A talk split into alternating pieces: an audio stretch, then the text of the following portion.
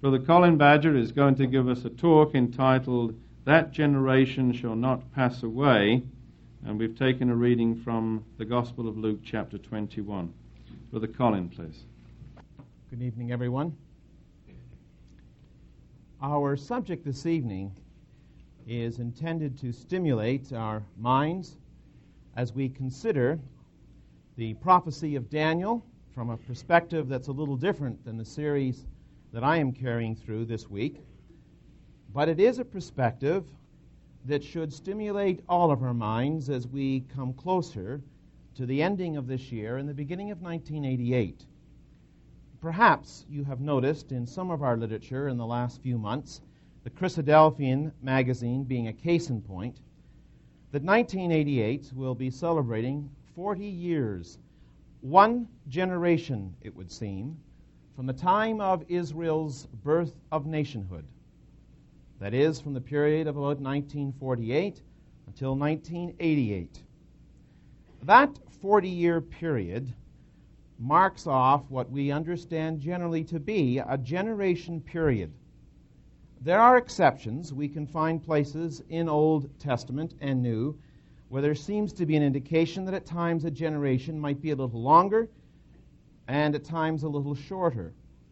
But 40 is the predominant number in Scripture of a generation. And as we look, brothers and sisters, at what symbolizes God's witness in the world over and above perhaps any other witness, the witness of the Jew, which Isaiah tells us is a witness that God is. We need to keep our eyes focused on the Jew and on the nation of Israel and on the events in the Middle East, I believe, especially in this next year. We have to be cautious about trying to be prophets, which we are not. But knowing how often the 40 year period has played a very significant part in marking off significant advances or regressions at times in Israel's history. And knowing that it is a period of probation, so often in Scripture as well, we do well to look carefully at the Middle East in this next year, especially 1988. The Jew now is back in his land all has not yet been accomplished in terms of him having complete control over the sanctuary area. But you know, our studies this week in the book of Daniel touch base on a number of accounts with this interesting time that we now find ourselves about to approach. For consider those words that we just had read by Terry this evening. Luke chapter 21. See how the prophecy of Daniel is related to the warning of our Lord? In your patience possess ye your souls. When ye shall see Jerusalem compassed with armies, then know that the desolation thereof is nigh. In the account of Matthew and in Mark, at exactly the same place, the words refer us to the desolation spoken of by Daniel the prophet let him that understandeth go back and read. The prophecies of the Master in the Olivet prophecy concerning the destruction of Jerusalem by the hand of the Romans in 70 AD are brought to a climax at this section in the Olivet prophecy. And in the language of Luke, Jerusalem is described as being encompassed by armies, and that defines the desolation. Whereas, as we've said in both Matthew and Mark, the warning is that it's the desolation or the abomination of desolation spoken of by the prophet Daniel. Putting the three Gospels together, we can see that the desolation spoken of by Daniel the prophet is none other than those armies which will encompass and desolate Jerusalem, which, of course, are the Romans. That touches base with the prophecy of Daniel, then. But let's pursue this just a little further. Verse 21 Then let them which are in Judea flee to the mountains, and them which are in the midst of it depart out, and let none of them that are in the countries enter thereinto. For these be the days of vengeance, that all things which are written may be fulfilled. Jesus is drawing our attention to the fact that when these events finally come to their climax, there will converge all things that have been written concerning these days of vengeance. And we go a little further. But woe unto them that are with child, and to them that give suck in those days. For there shall be great distress in the land, and wrath upon this people. And they shall fall by the edge of the sword, and shall be led away captive into all nations. Jerusalem shall be trodden down of the Gentiles, that the to- until the times of the Gentiles be fulfilled. When did the times of the Gentiles begin? They began when the Gentiles had dominance and control over Israel. When did that begin? The very time period we're studying this week. For it was by the invasion of Nebuchadnezzar that for the first time Israel became captives to the ruling powers of the Gentiles, to the nations of men. It was the beginning of Nebuchadnezzar's image. It was the beginning of the times of the Gentiles. It's interesting to see how this is brought out in the book of Daniel. I'd like you just to go back to that prophecy. We'll have perhaps worn out some of the pages by the end of the week. There's more than one way in which the times of the Gentiles are referred to in the prophecy of Daniel. What is most interesting is to make the following observation. Have you ever noticed how time in Daniel is marked off by Gentiles? And how rulership is marked off by Gentiles in the book of Daniel? In fact, just survey the prophecy with me, would you, brothers and sisters? For we begin the prophecy of Daniel by reckoning time according to the rulership of the first Gentile that we meet. In Daniel 1, verse 1. In the third year of the reign of Jehoiakim, king of Judah, King Nebuchadnezzar, king of Babylon, unto Jerusalem and besieged it. There we have it. From that point, we see Jewry subjected to the hand of the Gentiles. A period of time that was to be stretched right across time to the time of the Master, and then picked up by him and shown that it will extend until that great stone comes out of the mountain. Until, in other words, he returns. Now, as we go to Daniel chapter 2, therefore, verse 1, time is reckoned by the Gentile ruler Nebuchadnezzar. Daniel chapter 2, verse 1 in the second year in the reign of Nebuchadnezzar. Turn to Daniel chapter 3. The first name that comes to our attention is a Gentile, Nebuchadnezzar, ruling over Israel. Look how it comes to us again in Daniel 4, verse 1. First name, Nebuchadnezzar. Daniel chapter 5, verse 1. Very first word, Belshazzar, a Gentile. Daniel chapter 6, verse 1. It pleased Darius, a Gentile, a Gentile ruler. Daniel chapter 7, verse 1. Time is reckoned by the Gentiles. In the first year, not of a king of Israel, not of a king of God's choosing, but in the first year of Belshazzar, king of Babylon. Daniel chapter 8, verse 1. In the third year of the reign of King Belshazzar, a Gentile. Now the rulership switches. Daniel chapter 9, verse 1. We're in the period of the Medes and Persians. But the very first thing that's said is something to do with time. In the first year of Darius, the son of Ahasuerus, of the seed of the Medes, who's ruling? The Gentiles. It's the times of the Gentiles. Daniel chapter 10, verse 1. In the third year of Cyrus, king of Persia, the Gentiles rule.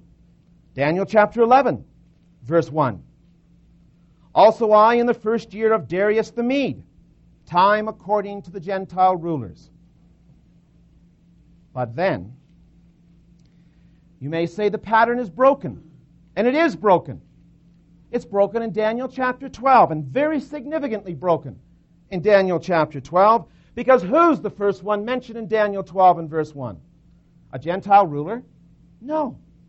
It's at that time shall Michael one like unto God. Stand up, the great prince, not Darius, not Cyrus, not Belshazzar, not Nebuchadnezzar. For now, this is the time when the times of the Gentiles are about to fade back and to be overtaken and usurped by Christ. At that time, not the times of the Gentiles anymore, this is the time of Michael. This is the time of the Lord Jesus Christ coming to effect the change and to reverse the fortunes of his people. And thus, Daniel 12 breaks the pattern. Because as we proceed through that chapter, the kingdom of God comes. You see how the book of Daniel sets for us the stage of the times of the Gentiles. But we haven't exhausted the links with Daniel as we look at the Master's words. Verse 24 again They shall fall by the edge of the sword and shall be led away captive into all nations. Jerusalem shall be trodden down of the Gentiles. Now, if you have a Bible margin, let it direct you to that Old Testament source. For beside the term trodden down, your margin likely directs you to Daniel chapter 8. Third link with Daniel in these very few words. Daniel chapter 8, verse 12 and 13 to start and then we'll lead to the section that the master is alluding to. Verse 12 And a host was given him against the daily sacrifice. Of course, this is referring to that little horn that comes up out in verse 9, comes up out of that beast described as the he goat. First, he had one horn, then, he had four horns, and then, as we read, one little horn, verse 9, comes up from that beast. And as we proceed, verse 12, a host was given him against the daily sacrifice by reason of transgression. And it, this little horn, cast down the truth to the ground, and it practiced and prospered. Then I heard one saint speaking, and another saint said unto that certain saint which spake, How long shall be the vision concerning the daily sacrifice? And the transgression of desolation, to give both the sanctuary and the host to be trodden under foot. That's why your margin in that Luke passage directs your attention back to Luke 8 and verse 13. In part, the language of the Master is quoting from that, that prophecy in Daniel chapter 8.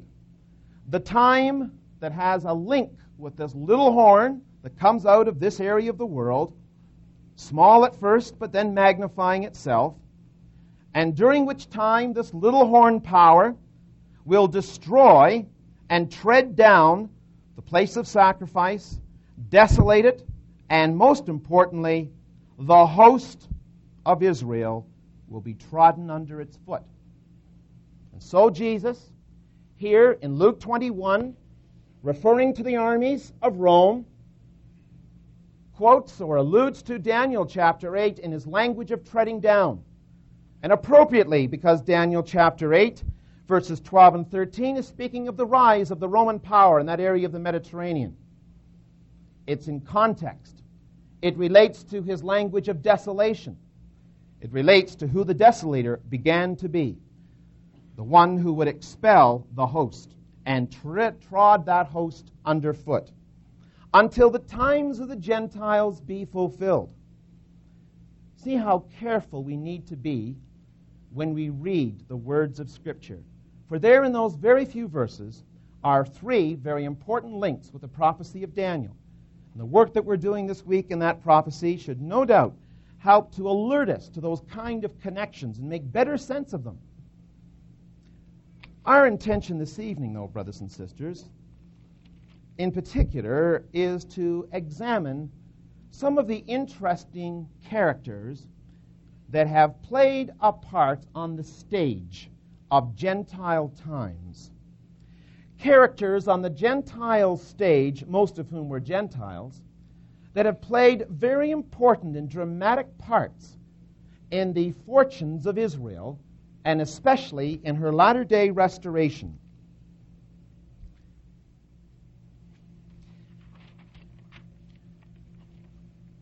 We are familiar with the words of Ezekiel 37.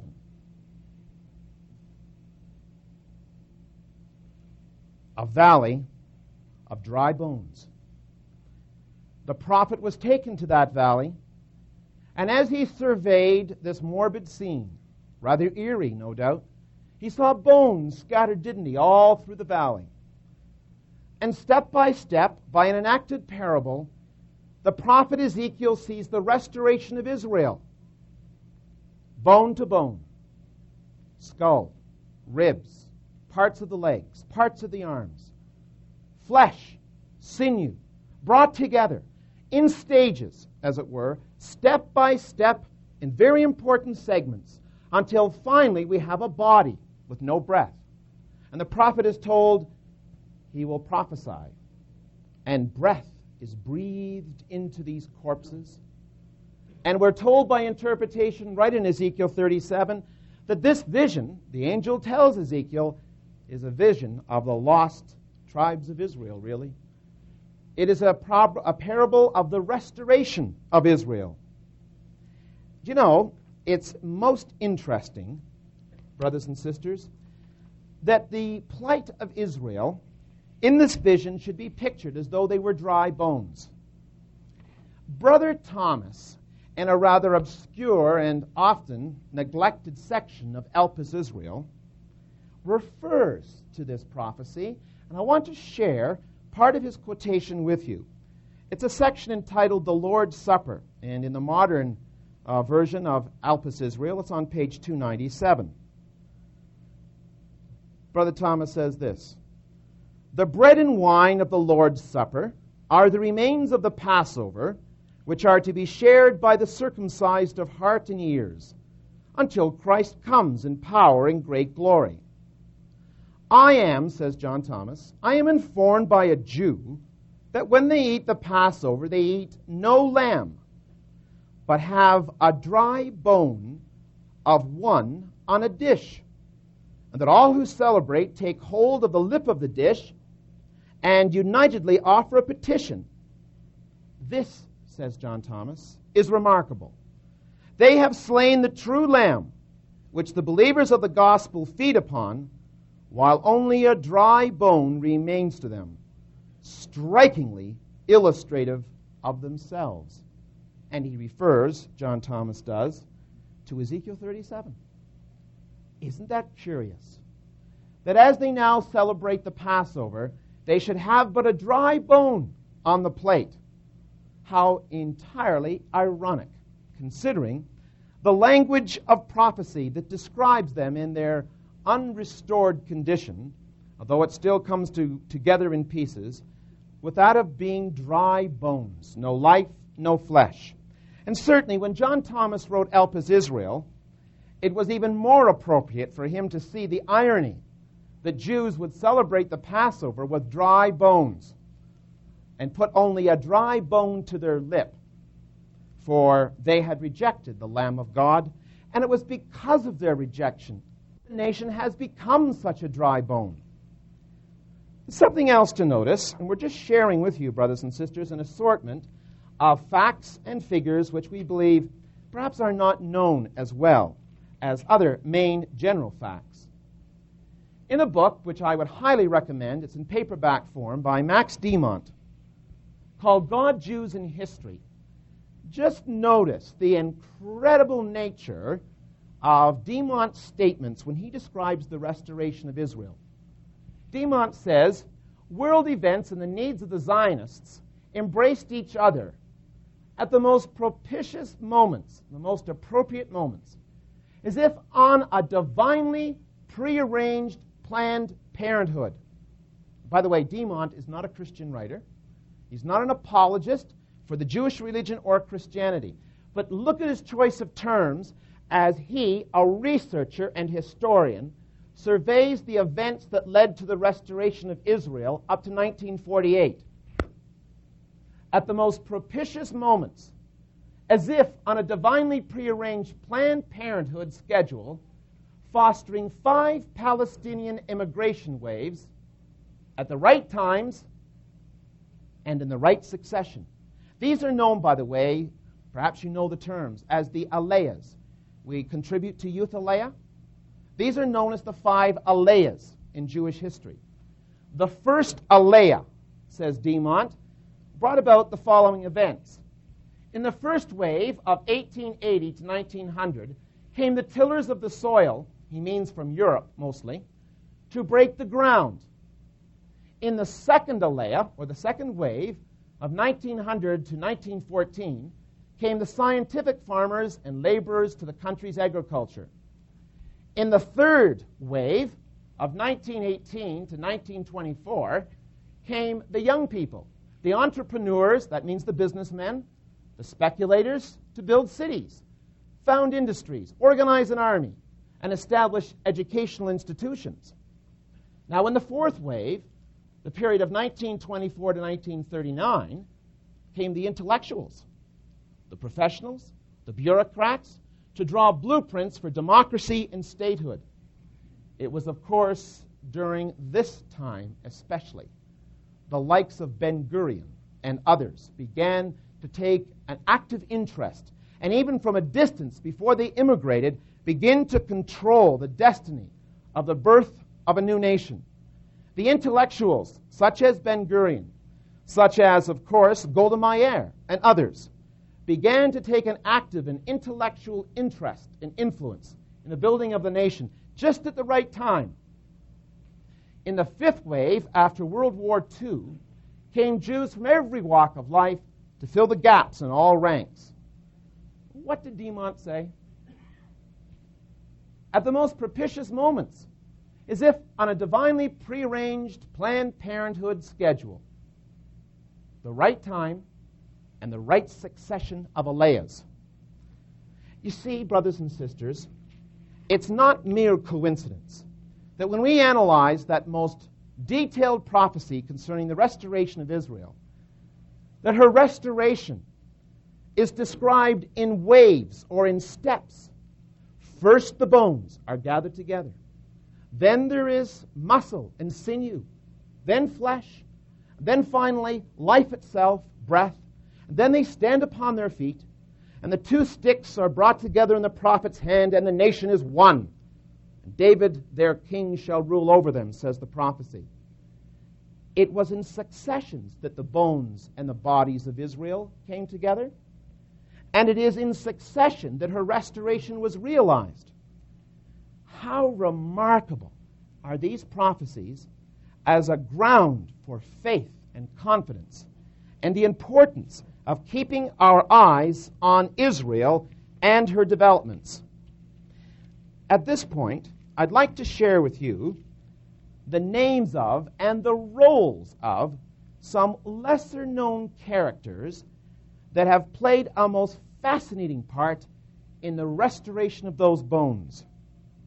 I'm going to go back now into the 1600s in history. Going to introduce you to a man called Manasseh ben Israel.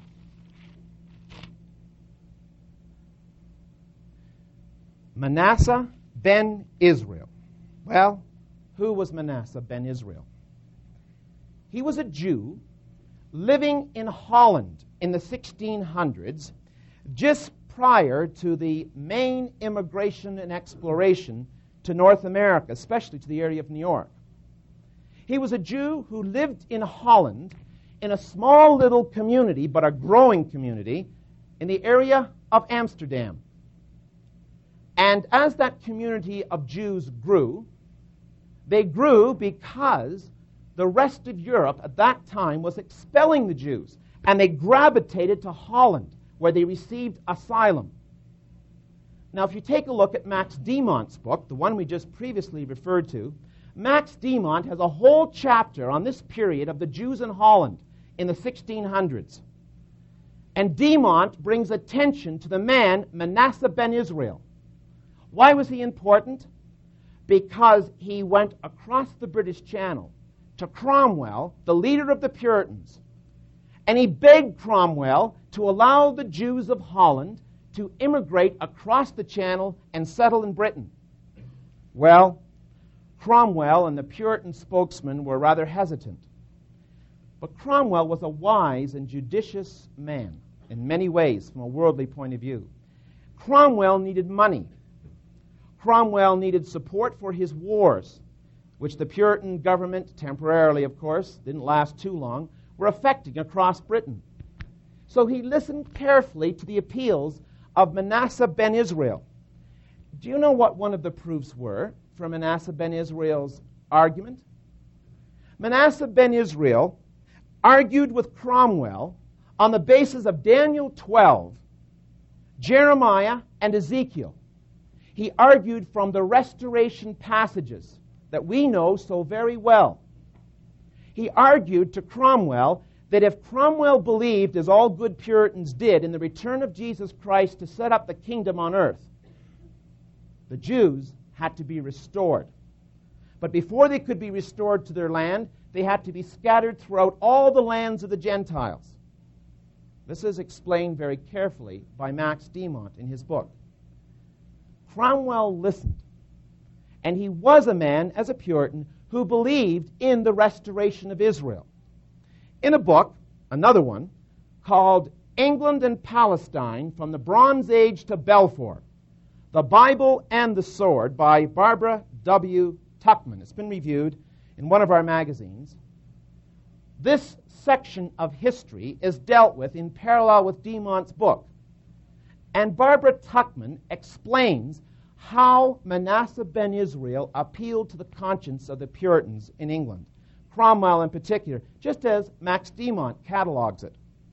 In fact, I'll quote from Tuchman just momentarily. Tuchman also points out that the Puritans were people who believed strongly in a revival of the Hebrew language.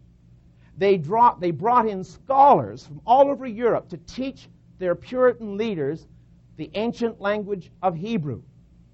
The Puritans often called their children by Old Testament names. And they were intensely interested and absorbed almost more in the Old Testament than they were in the New. See, these people, these Puritans, had a sympathy for the Jews that was already prepared. So when the Jews of Holland, through the leadership of Manasseh ben Israel, appealed to the Puritan conscience, the soil was ready. And thus began a large immigration of Jews from Holland to England. It's entirely interesting to note that as a result of that connection, the Dutch East India Company was formed, which, under partly British enterprise and financing, sent explorers around the world to find short passages to China in the Orient. And it was through the financing of the Dutch East India Company on which a Jew, at least one time and sometimes two Jews, sat with financial backing. And they, in part, provided the finances for the first exploration of New York City and up through the Hudson intensely interesting that the New World was partly financed and explored in its earliest stages by a company that had Jewish backing that had been brought about in part by a Puritan interest from a Jewish appeal. What's also interesting is that this little nest of Jews in Holland became so significant in the Netherlands that they finally became known as the New Jerusalem. That's what the community was called, the New Jerusalem. I'd like just, brothers and sisters, to quote from Tuchman's book concerning Manasseh ben Israel and the significant part that he played and these Dutch Jews played in the stirring of the bones, in the beginning, really, of the restoration period. I'm going to quote Tuchman, if I may. In the period covered by previous chapters, up to 1600, Palestine had been to the English a land of purely Christian associations, though lost to the Christian world through the unfortunate introduction of Islam. Now it came to be remembered, now it came to be remembered as the homeland of the Jews, the land carrying the scriptural promise of Israel's return, starting with the Puritan ascendancy the movement among the English for the return of the Jews to Palestine began. Isn't that interesting? starting with the Puritan ascendancy, the movement among the English for the return of the Jews to Palestine began. With the Puritans came an invasion of Hebraism transmitted through the Old Testament. Isn't that interesting? A revival of interest in Hebrew itself. As one proceeds through these books, one discovers how significant it was back in the 1600s as the New World is about to be explored that ever so slowly Jews immigrate across the Channel. Jews begin to become intensely important to English concerns, and a ruling group in England, the Puritans, begin to revive an interest in Hebrew, and as a result of that, in turn, they have a sympathy for the restoration of Israel. We come a little further to the time of Napoleon. Napoleon effected, brothers and sisters, another step forward in this restoration process. Because this is not so well known, I thought we might uh, share this with you this evening. Did you know that Napoleon in 1807 called a Sanhedrin meeting of all the Jews across his domain? He called a meeting of the Sanhedrin. Now, as you read how this was convened, it sent electric shocks through all of Israel. That is, through the Israelites that were scattered in Europe. Jews from all over Europe were beckoned to consider whether or not they could be one of the representatives in Napoleon's calling of the Sanhedrin. You might wonder, why would Napoleon call a Sanhedrin meeting? Because Napoleon was a shrewd man. He too, like Cromwell and the Puritans, needed money. And to effect financial backing for his many campaigns across Europe, he needed the sympathy of the Jews. He also needed the unity of Europe. So, he played into their hands just a certain amount to affect their loyalties. And after six months' warning and preparation, Jewry organized herself across Europe, and almost every country in Europe sent at least one or two representatives to Napoleon's Sanhedrin. Well, what's the point? Historians admit, Max Dimont in particular, that this was the bringing together of a sense of national spirit and reality amongst the Jews in Europe. It brought their minds together for the first time. Consider the persecuting periods that had gone through the time of the Crusades and up through the Middle Ages and through the period of the Renaissance. All during those years, Judaism had no recognition. And important people that were Jews across Europe didn't always communicate with one another. But now, unwittingly, Napoleon had brought together representatives all over Europe and convened them together and gave them a chance to talk, to talk about Jerusalem, to talk about Israel's fortunes. And without intending to, he stirred the bones and he helped to bring back a nationalistic spirit in dispersed Jewry in Europe. How unknowingly, but now, in the early 1800s, without him intending to, Napoleon was preparing the path for the Zionist spirit that would be born only in a matter of about 40 years from the time of his Sanhedrin. And thus, in the early 1800s, in the early 1800s, significant characters are called by God to the stage. First, in the person of Rothschild representative of a wealthy family, centered in France, but having influence in the wineries, in the banks, and in the businesses across Europe. And Rothschild himself had lived and overshadowed the period of Napoleon's Sanhedrin. His family members had experienced it. Enter another man on the stage a Jew by the name of Montefiore, who, with financial backing, made seven trips at least to the land of Israel. Many Jews, of course, in Europe at that time had never seen Israel. Montefiore was so enraptured by his homeland that he began to write books. Where did the money come from? Well, he had some himself. But now the stage was ready. The stirring of the nationalistic spirit through the Rothschilds, through Montefiore, and earlier through Napoleon's Sanhedrin. And the interest that began to be awakened in Jewry that was in England, who were growing in their enterprising and in their money, now began to work together as the wheels slowly turned and the spirit of Zionism was begun to be sown in Europe.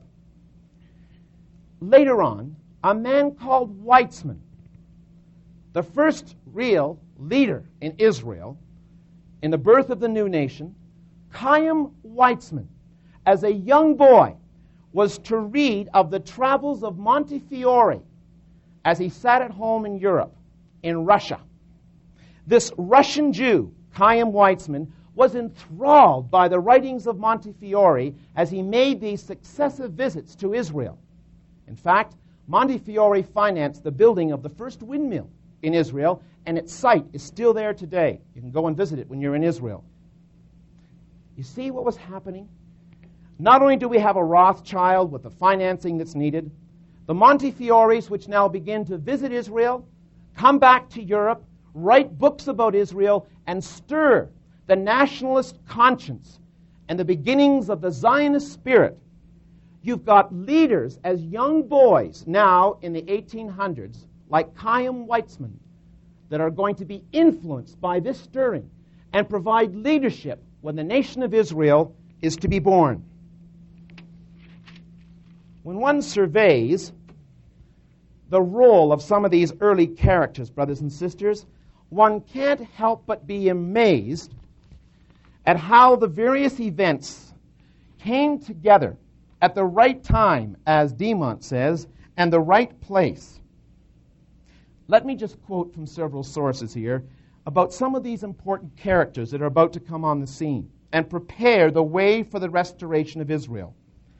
I'm quoting now from the Testimony magazine back in 1967, an article entitled Zionism and the Balfour Declaration.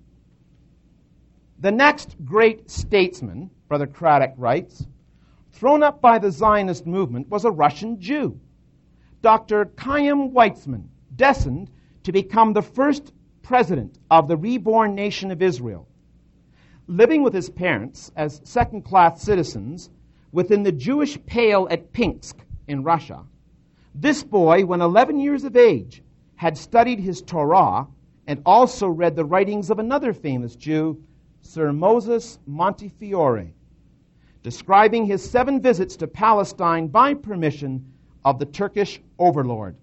The boy, Weizmann, was moved at the account of the desolate condition of the few paltry hundreds of Jews existing in a plight of undescribable, indescribable destitution. Weizmann, too, was to play a most interesting role while he was still in Europe. I'll continue just a section here. Growing up to manhood, Chaim Weizmann left Tsarist Russia and traveled to Switzerland and on to Britain. To Britain, which from the time of the Puritans had developed, according to Barbara Tuchman, as you follow her chapters through from the Puritan period, Britain's leaders had developed a kind of sympathy, a religious interest in the restoration of Israel. And by the time Weizmann and Montefiore and then Theodore Herzl began to stir the bones of Israel in Europe in order to get them interested in the restoration of Israel and the Zionist cause, Britain's leaders had inherited from Cromwell's period an interest and an understanding of Ezekiel's prophecies, Daniel's prophecies, Jeremiah's prophecies. So much so that at the time of Robert Roberts, Lord Shaftesbury would communicate by letters with Robert Roberts and they would agree on the Eastern question through communication.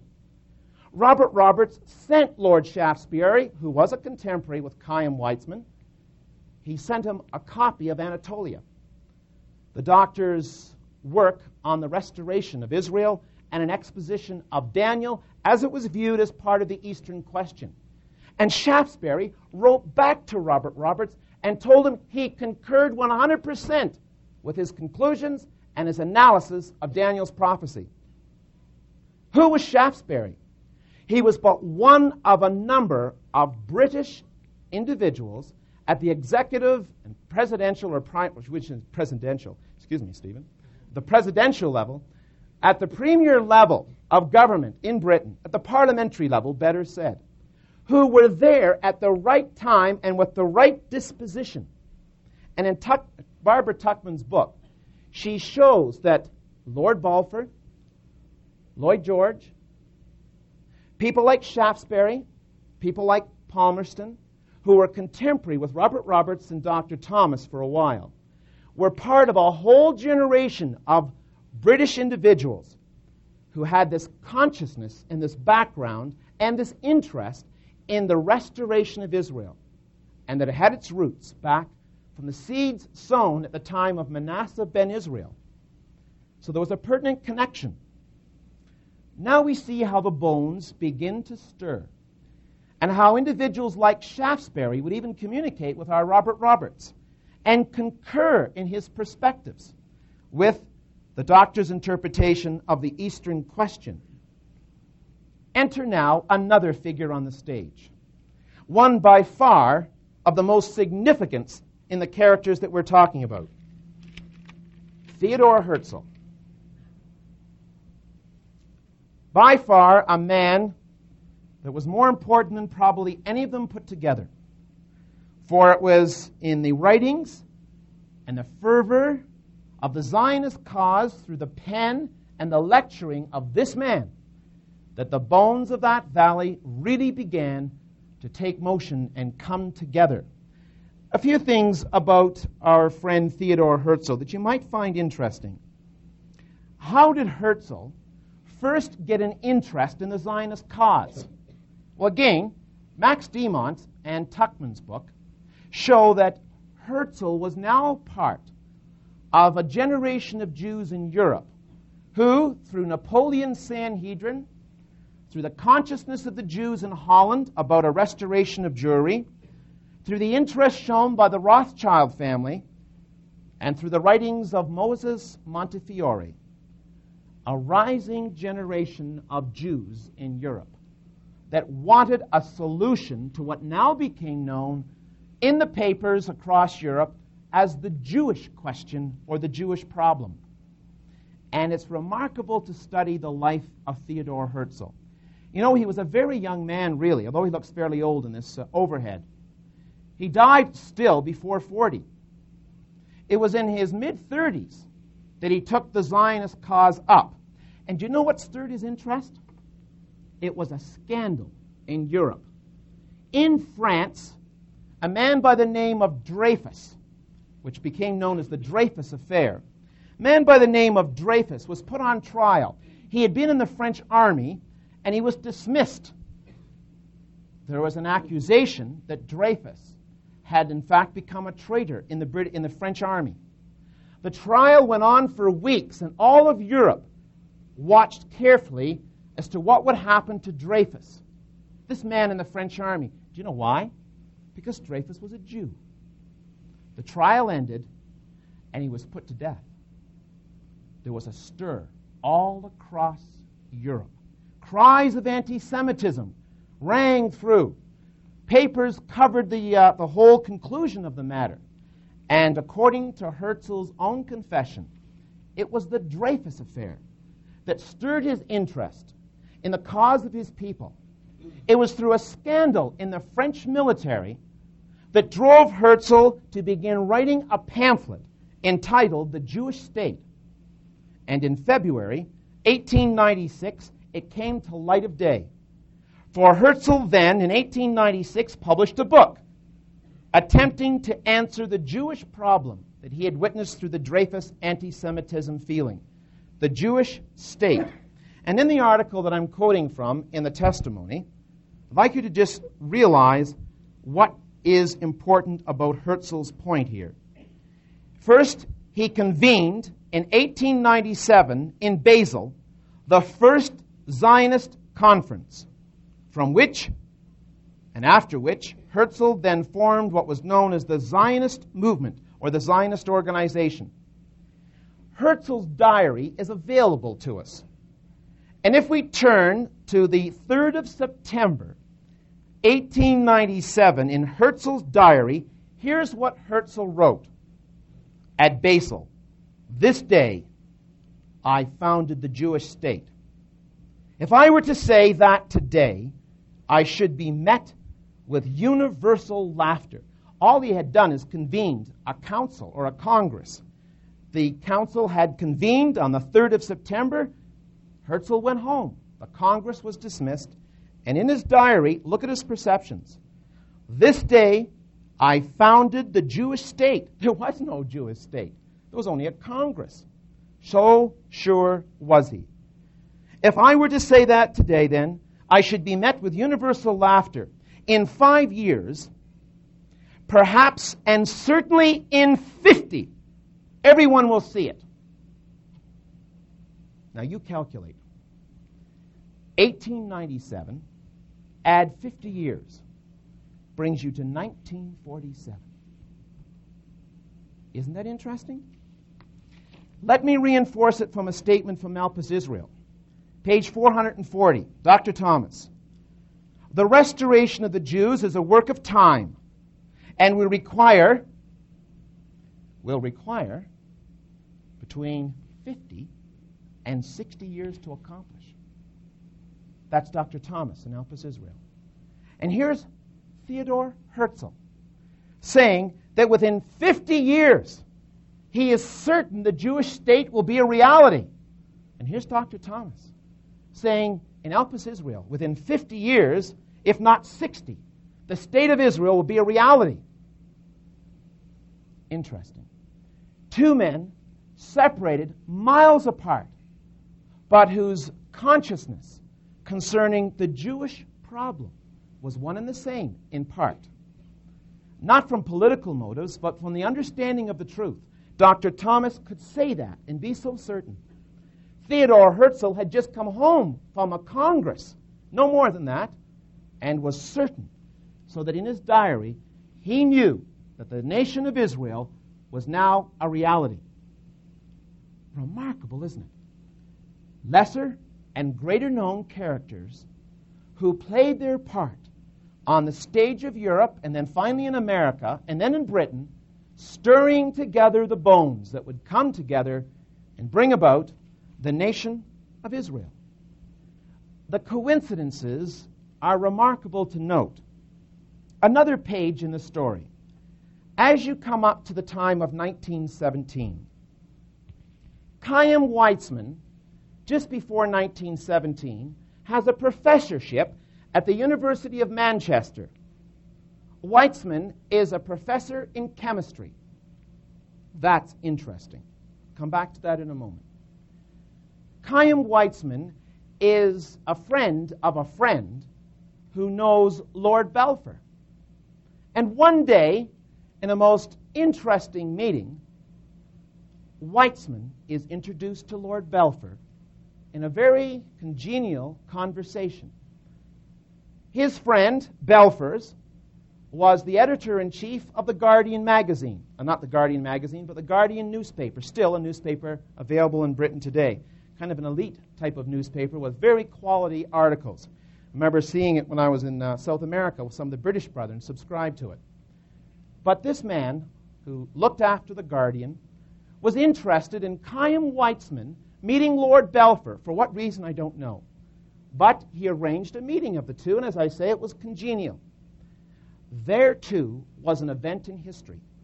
For later on in his life, when he was in the nation of Israel, and he wrote his memoirs in reflection of his life, Chaim Weizmann was to say that his meeting with Lord Balfour was an important moment in Israel's history. Why? Because as the First World War brought to an end in 1917 the Ottoman Turk Empire, it by the same fact introduced the beginning of the rise of the nation of Israel, as we all know.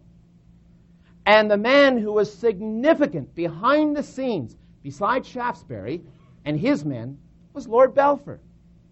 And Balfour became a very close friend of Chaim Weizmann. So much so that when Balfour was dying on his bed, within hours of him expiring, he allowed one man to come in and see him a Jew called Chaim Weizmann.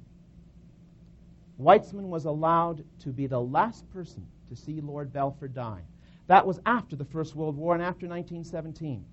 Why were those men by then so close?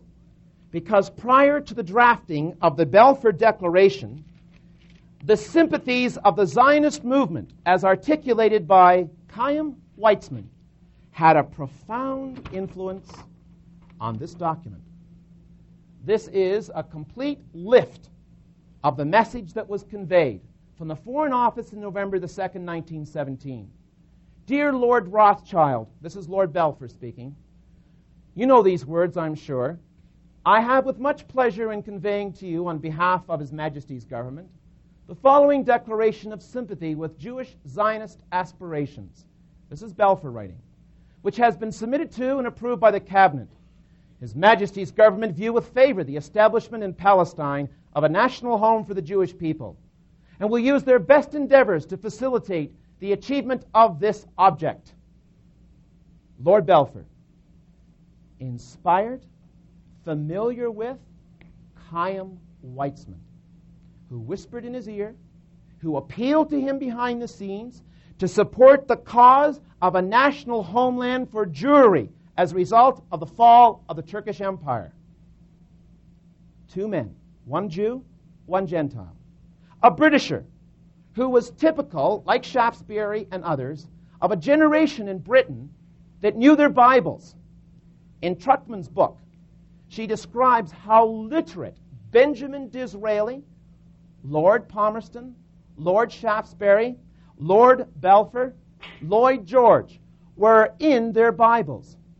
She labors to show the proof that these men knew their Bibles and they knew the Zionist cause and they understood it from a long chain of interesting coincidences in the British establishment and the literacy of the Bible and the Zionist cause in British society in the Victorian era. It's remarkable, isn't it, brothers and sisters, as you contemplate the facts of history. As we come now to 40 years since 1948 of the nationhood of Israel, and we wonder, don't we, as we look over the horizon in this next year, whether something rather significant will happen as it affects the fortunes of Israel. I'd like now, brothers and sisters, to return full circle to the prophecy of Daniel. I'm going to conclude with some facts which are interesting, I believe, because they're not so well known. You know, I'm sure, from this week and from your previous studies, that Daniel has a number of very complex time periods. Some of them relate, we believe, to Gentile persecuting powers, like that described by the period of time, times, and half a time in Daniel chapter 7. But there are also, as I'm sure you know, time periods given in the prophecy of Daniel that relate to the fortunes of Israel. I'd like to share some rather remarkable information with you. First, we've talked about the importance of 1917, haven't we? In Daniel chapter 12, and we won't turn there now, in Daniel chapter 12, there's a time period given concerning the desolating of the land and the holy people. It's a period of 1,260. Bible students, other than John Thomas, believe that in working out that period in Daniel chapter 12, 1917 would be a critical year in the fortunes of Israel. Now, those books are in record and they're available today as having been written well in advance of 1917. I have two books on my shelf back home that were published in the mid 1800s, both written by a man called Grattan Guinness. And in Grattan Guinness's book, according to Daniel 12, he worked out the time period as terminating in 1917.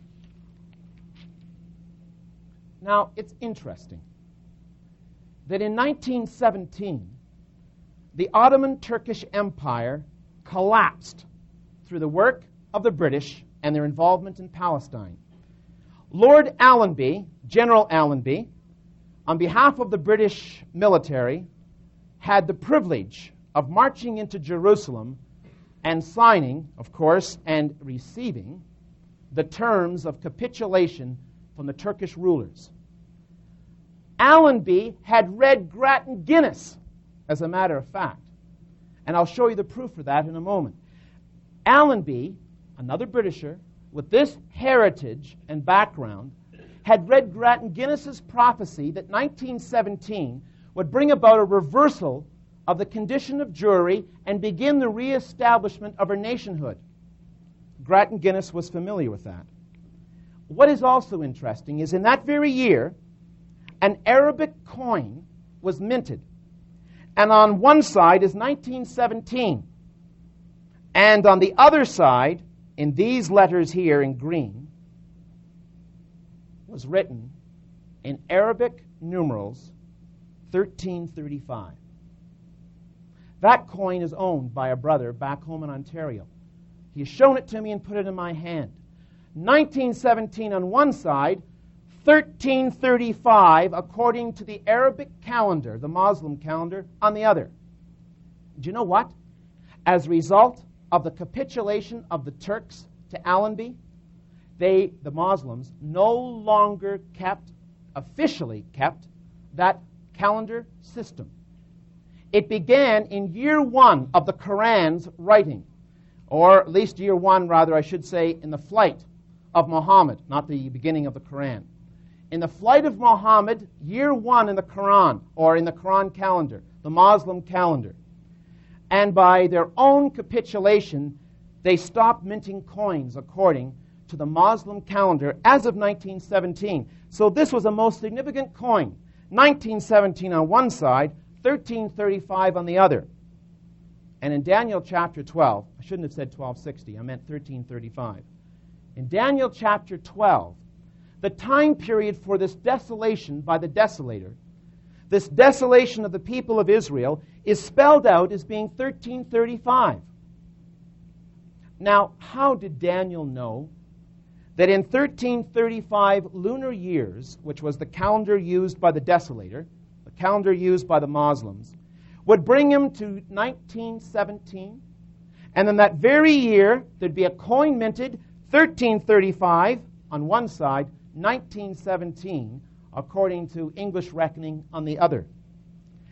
I took a book in university, which I have here in part. You'd need to blow it up to see the proof, that has the Muslim calendar in the back of my, my university textbook. And in the back, it shows that 1917 was 1335 in the Muslim calendar. Now, we mentioned Lord Allenby. When he died, his obituary was written up in the Daily Telegraph for May 15, 1936. I'm going to blow it up. Here's what it read It's called Lord Allenby's Triumph. It's his death in 1936, but keep in mind, he was the one who came into Jerusalem in 1917 and brought about the capitulation of the Ottoman Empire and the rise of Israel began. It said this predestined subtitle Sir Beauvoir, who later was to preach a sermon at St. Martin in the Fields, consoled him, Allenby, with the biblical predictions contained in a book published in the 80s, that's the 1880s, called Light for the Last Days. These all point to 1917 as the year of the delivery of Jerusalem from Turkish rule.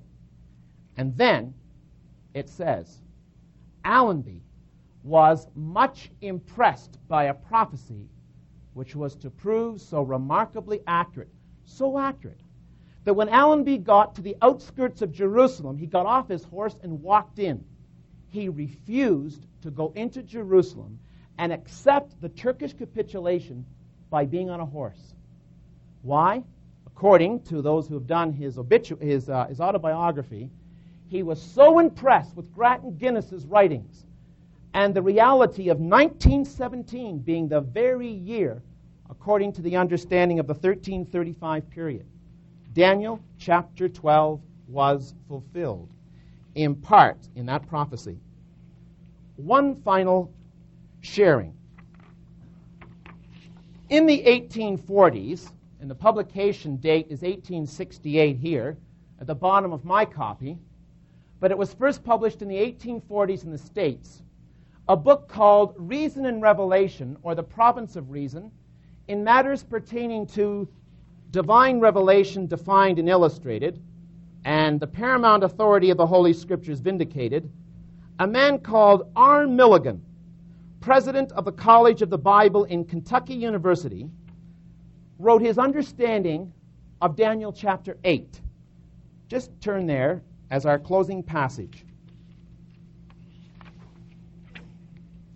Milligan, pondering over the clash of the ram and the he goat in Daniel chapter 8, was interested in working out the time period for this desolation.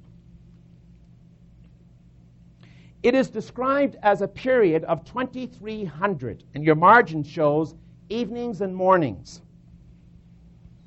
Milligan reasoned that the beginning of this was the beginning of the clash and the supremacy of Greece over Persia as the he goat and the ram clashed together at the Battle of Granicus in 334 BC. Now, in his book, look what he writes. Follow carefully his reasoning. With this caution to the reader, this is a footnote comment, I will add a few words here touching the probable time when the sanctuary will be cleansed. It seems most probable, however, that this period, 2300, is to be reckoned not from the rise or the birth of the ram, but from the time when he was first attacked by the he goat. That is, the rise of Greece in 334 by the Battle of Granicus, in which Medo Persia is defeated. And then Milligan says if this assumption is warranted by the context, it fixes the beginning of this period, that's a period of desolation, to the spring of the year 334 BC. And consequently, it will terminate in the spring or about the middle of AD 1967. Isn't that remarkable? And there we have it. In 1967, in the beginning of June, in the spring still of that year, the Jews retake in part that very important area of the sanctuary. They do not yet have total possession of it. But Bible students who were aware of such predictions before the time and the writings of Milligan were stirred in their hearts at the accuracy of the fulfillment of these time periods concerning Israel. Brothers and sisters, in conclusion, let us take heart at what has been fulfilled. Let us look at this new year to come with a cautious eye on the fortunes of Israel, the difficulties in the Persian Gulf, which may indeed eventuate into another important advance in the fortunes of Israel and help us all to prepare for the coming of our Lord.